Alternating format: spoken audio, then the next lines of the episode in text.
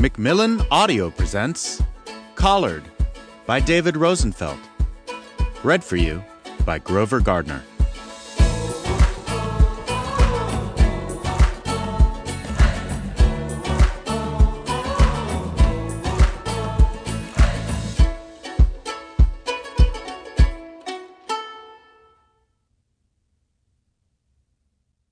This would not let her come to terms with what she had done, though that had long ago ceased to be a goal.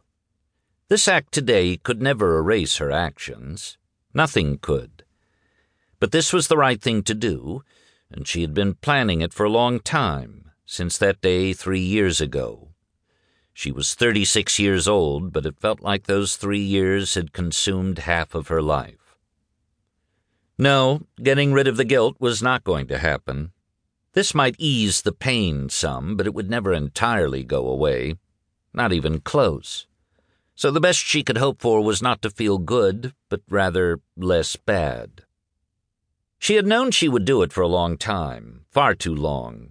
But even in her self-loathing, she was self-protective. So she waited until she was sure she was safe and that they could never find her. She had tried once, and it had been a disaster and only made things worse. Much worse. A man had died. She couldn't be sure it was as a result of what she did, but she believed that it was. She knew even then that there would be a time she would try again, and that time had come. She had her reasons for what she did back then, but looking back, they seemed so insufficient. They convinced her it was the right thing, and they gave her all that money. She needed that money, and somehow they knew it. She pulled up to the building and waited to make sure the people weren't there. She knew they wouldn't be. She had patiently observed their arrival every day for a week. They would pull up in twenty minutes sharp. They were very punctual that way. That was why she chose this time to arrive. This way he would be outside and unprotected for only a short time. She turned off the car and got out and then opened the rear passenger door. The border collie perked up. He just figured he was going for a walk. Which he was, in a way. But that walk was only about twenty feet to the front of the building. Once there, she had to work quickly.